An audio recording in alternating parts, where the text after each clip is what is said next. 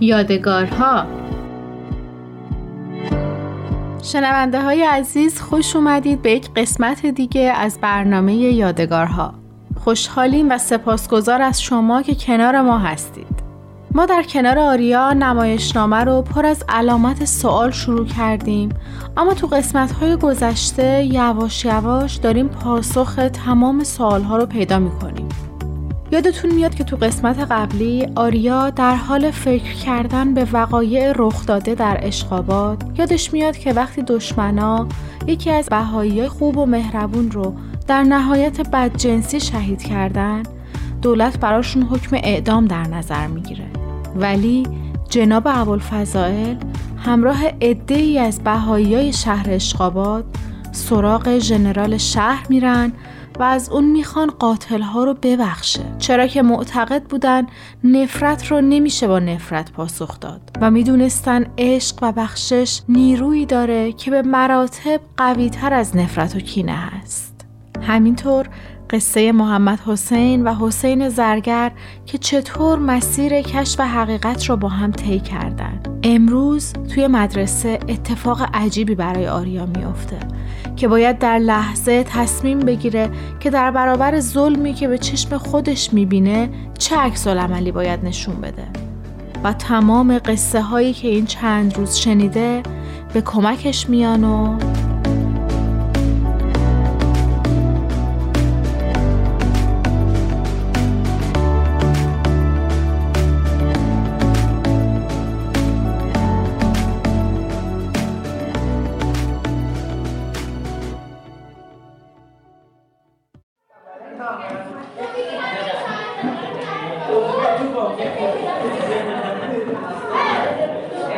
مدرسه مثل همیشه نبود.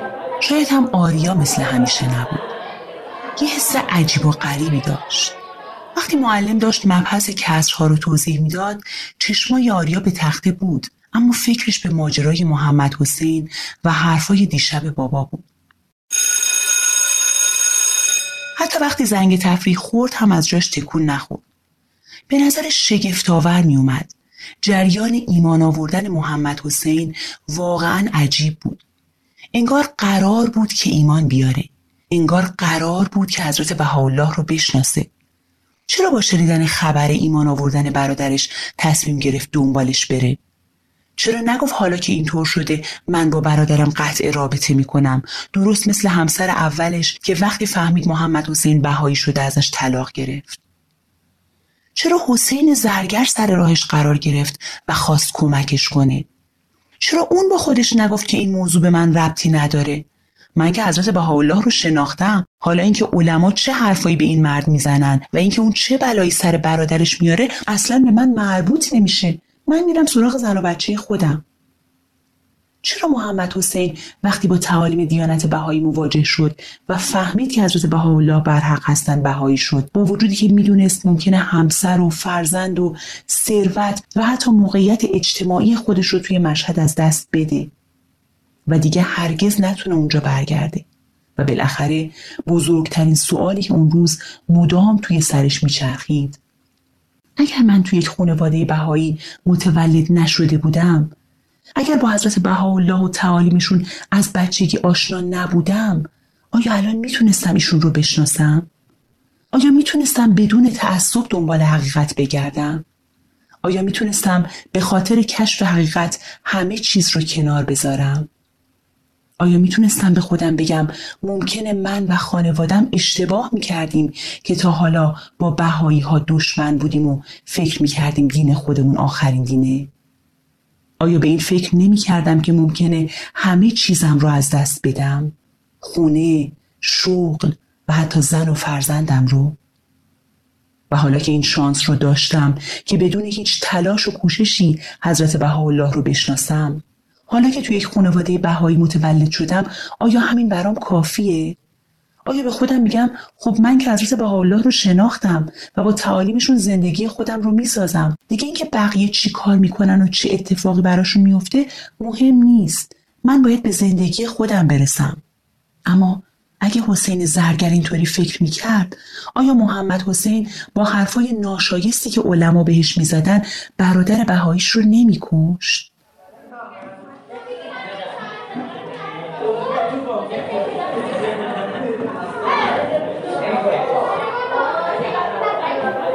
از روی نیمکت بلند شد و کنار پنجره رفت. بچه ها خوشحال زبان استراحت با سر صدا مشغول بازی بودن. یه عده دنبال هم میدویدن یه عده کنار دیوار صحبت می‌کردن. بعضی ها مشغول خوردن بودن و یه عده مشغول شیطنت. آیا اینکه خودم حضرت بهاءالله رو شناختم کافیه؟ چرا بچه های مدرسه و همه انسان های دیگه نباید درباره ظهور حضرت بهاءالله و تعالیمشون بدونن؟ تنها فرق اونا با من اینه که من توی خانواده بهایی به دنیا آمدم و اونا نه. شاید این لطف بزرگی که خداوند به من داشته. در مقابل این لطف چی کار می‌تونم انجام بدم؟ آریا. آریا برگشت و پشت سرش رو نگاه کرد. غلام حسین بود که از پشت شیشه های عینک ته استکانیش به آریا زل زده بود. کجایی؟ کلی دنبالت گشتم.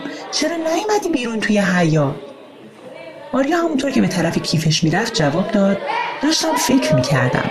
تغذیه‌مو که بردارم با هم میریم توی حیات و بعد دستش رو دور گردن لاغر غلام حسین انداخت. با اینکه همسن بودن جسه غلام حسین تقریبا نصف آریا بود. گاهی آریا فکر می‌کرد اگه غلام حسین رو محکم بغل کنه میشکنه. یه بار برای آریا تعریف کرده بود که چون توی شکم مامانش با دو تا قول دیگه همراه بودن و جاشون خیلی تنگ بوده لاغر و ریز مونده. البته اون دو تا قول از شدت کوچیکی و ناتوانی همون اول تولد مرده بودن. و مادر غلام حسین نظر کرده بود که اگه اون زنده بمونه اسمش رو غلام حسین یعنی بنده و فرمانبردار امام حسین بذاره. و حالا غلام حسین کنار آریا زنده و سالم بود. هرچند کوچیکتر هرچند کمی ناتوان در دویدن و هرچند با مشکلات شدید بینایی ولی زنده بود و مهربون. آریا یکی از لغمه ها را از کیسه پارچه بیرون آورد و به طرف غلام حسین گرفت. غلام حسین خندید و گفت پنیر و گردوه؟ آریا تایید کرد. از همون اول سال که آریا غلام حسین رو دیده بود فهمیده بود که وضع مالیشون خیلی خوب نیست. و از اون روز به بعد مامان از هر چیزی دو تا میذاشت دو تا لقمه دو تا میوه و حتی دو تا مداد و دو تا دفتر.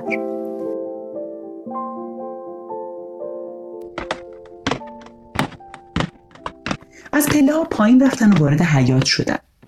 هوی عقب افتاده. باز که اومدی. مگه دیروز بهت نگفتم تو دست و پای ما نیا؟ آدم قیافت رو که می‌بینه روزش خراب میشه. آریا از لحن صدا و کلمات کاملا مطمئن بود کی داره صحبت می‌کنه. پسر درشت هیکل کلاس شیشمی که انگار تفریحی به جز اذیت کردن کوچیکترها نداشت. با اینکه سنش از همه شیشمی ها بیشتر بود ناچار شده بود چند بار کلاس شیشم رو بخونه و خدا می‌دونست این بار می‌تونه بره کلاس بالاتر یا نه. غلام حسین با نگاهی نگران از پله های اول و دوم بالا رفت و به طرف کلاس برگشت. وقتی آریا نگاهش کرد احساس کرد قد کوتاهش کوتاهتر شده. سرش پایین بود و کم مونده بود همه گردوها از وسط ساندویچ یکوریش بیرون بریزه. آره همینه. برگرد و برو بالا. دیگه هم نبینم تو حیات پیدات بشه ها. و غلام حسین کوچیکتر شد. از پله ها یکی یکی بالا رفت. اما دیگه لغمه توی دستش نبود. آریا احساس کرد داغ میشه.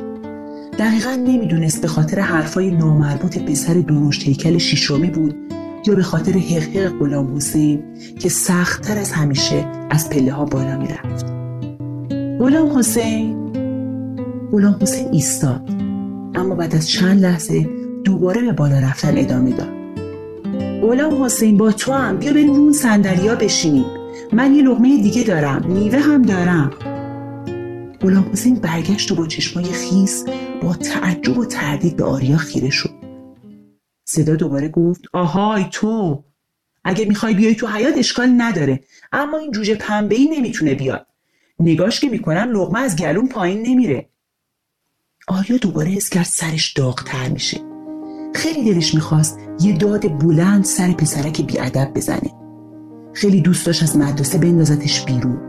خیلی دوست داشت بهش حالی کنه که اونی که حال بقیه رو به هم می‌زنه غلام حسین نیست بلکه خود اونه که با حرفای زشت و زنندش روز همه رو خراب می‌کنه. با همه این افکار با اخم به طرف پسرک برگشت. تقریبا یک متری با هم فاصله داشتن. قدش خیلی بلندتر بود و آریا به زحمت به شونش می‌رسید. پسرک با تمسخر گفت ها چته؟ یک دفعه انگار زمان ایستاد. چشمای آریا به پسرک خیره موند. اما انگار نه چیزی می‌دید و نه چیزی میشنید. در عوض در فکرش قوقا بود. این پسر بداخلاق شیشمی که به نظر میاد چیزی از ادب و مردونگی نمی‌دونه کیه؟ تو چه خانواده بزرگ شده؟ مامان و باباش چند بار درباره اینکه باید دیگران رو دوست داشته باشه و درکشون کنه باهاش حرف زدن. چقدر درباره اینکه باید دیگران رو با هر وضع و شکلی که دارن دوست داشت می‌دونه. آیا کسی اصلا دوستش داشته؟ آیا درک شده یا خودش هم همینطوری مورد تمسخر قرار گرفته و اینطوریه که همین کار رو با بقیه هم انجام میده؟ شاید به خاطر هیکل دروش یا درس بد یا هزاران دلیل دیگه مسخره شده و حالا دنبال کسی میگرده که اختهاش روش خالی کنه. و یک بار حس کرد چقدر دلش برای پسرک ادب کلاس ششمی میسوزه. حس کرد پشت اون چهره بداخلاق و اخمو و نامرد یه روح خسته و تنها جا مونده. و حالا آیا آریا می‌تونست سرش داد بزنه؟ به فرض اینکه زورش می‌رسید می‌تونست اون از مدرسه بیرون بندازه؟ می‌تونست بهش بگه که این تویی که حال بقیه رو به هم می‌زنی؟ آیا آریا اینطور تربیت شده بود؟ و یک باره همه چیز روشن شد. حالا می‌دونست چطور جناب فضایل و بهایی های اشخابات تونسته بودن قاتلین رو ببخشن. قاتلین مردمی بودند که جور دیگه ای تربیت شده بودند. سالها از علما شنیده بودند که بهایی ها دشمن خدا و پیغمبرن. سالها یاد گرفته بودند که هر کس برخلاف نظر و فکرشون فکر می‌کنه گمراه و باید نابود شه و این حق و حتی وظیفه اونهاست که این کار رو انجام بدن. سالها شنیده بودن که کشتن یک بهایی تو رو به بهشت میفرسته و همه اینها باعث شده بود که مرتکب اون قتل بشن و حتی فکر می‌کردن کارشون کاملا درست بوده و این راه باید ادامه پیدا کنه. درست مثل پسرک بیادبی که دست به کمر با قیافه حق به جانب جلوی آریا ایستاده بود و با پوزخند نگاهش می‌کرد. اون اینطوری بزرگ شده بود. اما جناب ابوالفضائل جور دیگه ای تربیت شده بودن. ایشون یاد گرفته بودن که انسان واقعی جواب بدی رو با بدی نمیده. اینکه کینه و انتقام روش درستی نیست و بخشش و محبت قدرت واقعی محسوب میشه. ایشون هم به خاطر نادونی قاتلا دلشون سوخته بود و می‌دونستن که اونا درست تربیت نشده بودن وگرنه این کار رو نمی‌کردن. و اینطوری بود که تونسته بودن اونها رو ببخشن. اینطوری بود که بهترین تصمیم رو با توجه به تعالیم حضرت بهاءالله گرفته بودند و اینطوری بود که به مردم و دولت روسیه نشون داده بودند که بر مبنای اون تعالیم چطور تربیت شدن. و اینطوری بود که باسواد بودن. و حالا انگار همون جریان بود که داشت یک بار دیگه اتفاق میافتاد. یک نفر داشت ظلم می‌کرد و مطمئنا نمی‌دونست که کارش اشتباهه. چون اگه می‌دونست که با شکستن دل غلام حسین مهربون چقدر به قلب و روح خودش آسیب می‌زنه هرگز این کار انجام نمی‌داد. بنابراین اون نمی‌دونست. اون درست تربیت نشده بود. و حالا آریا با قد کوتاه مقابل هیکل درشتش ایستاده بود.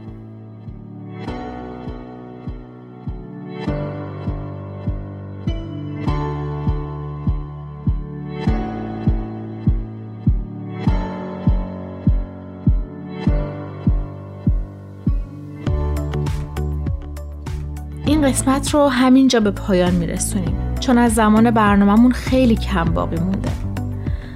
ولی یه سوال دارم شما اگر تو این موقعیت به جای آریا بودید و شاهد ظلمی بودید که به دوستتون داره وارد میشه چی کار می‌کردید؟